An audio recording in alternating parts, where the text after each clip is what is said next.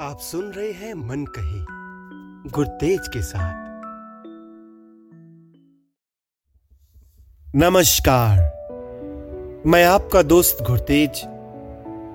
आज आपके लिए एक कविता लेकर आया हूँ, जिसका शीर्षक है, औरतें अजीब होती हैं। औरतें अजीब होती हैं। रात भर सोती नहीं पूरा थोड़ा थोड़ा जागती रहती हैं। नींद की स्याही में उंगलियाँ डुबोकर दिन की बही लिखती।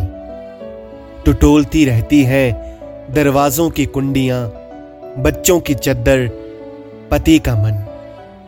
और जब जागती है सुबह तो पूरा नहीं जागती।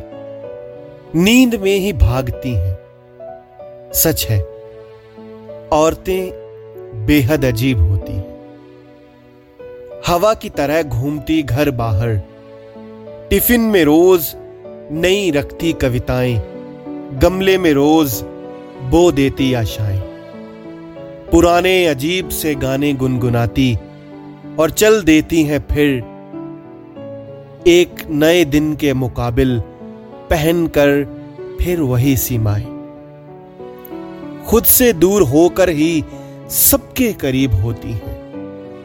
औरतें सच में अजीब होती कभी कोई ख्वाब पूरा नहीं देखती।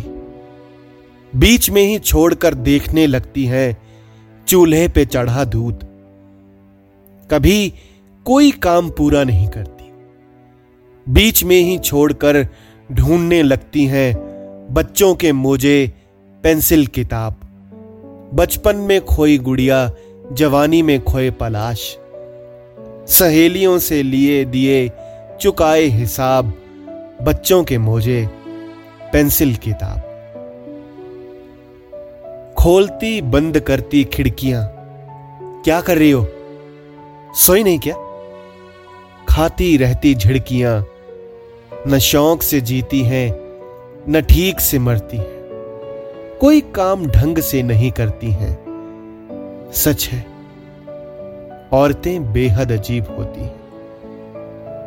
सूखे मौसम में बारिशों को याद करके रोती है। उम्र भर हथेलियों में तितलियाँ संजोती हैं।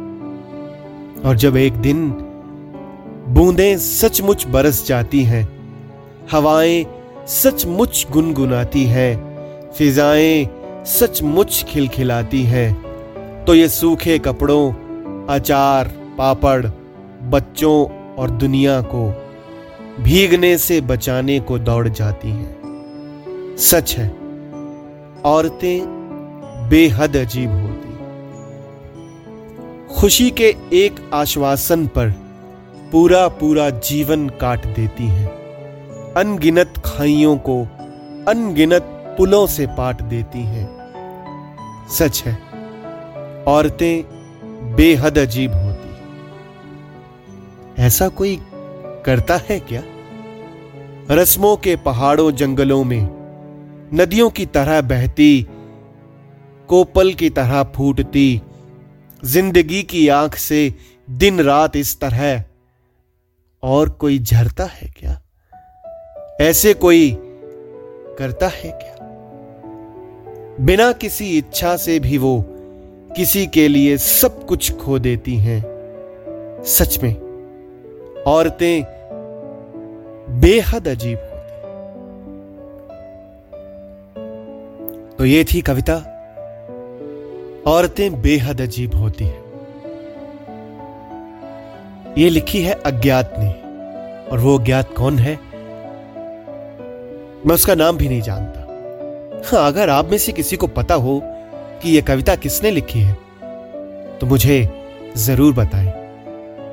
चलिए फिर किसी कविता कहानी या विचारों के साथ आपसे भेंट करूँगा। आपका दोस्त गुरतेज।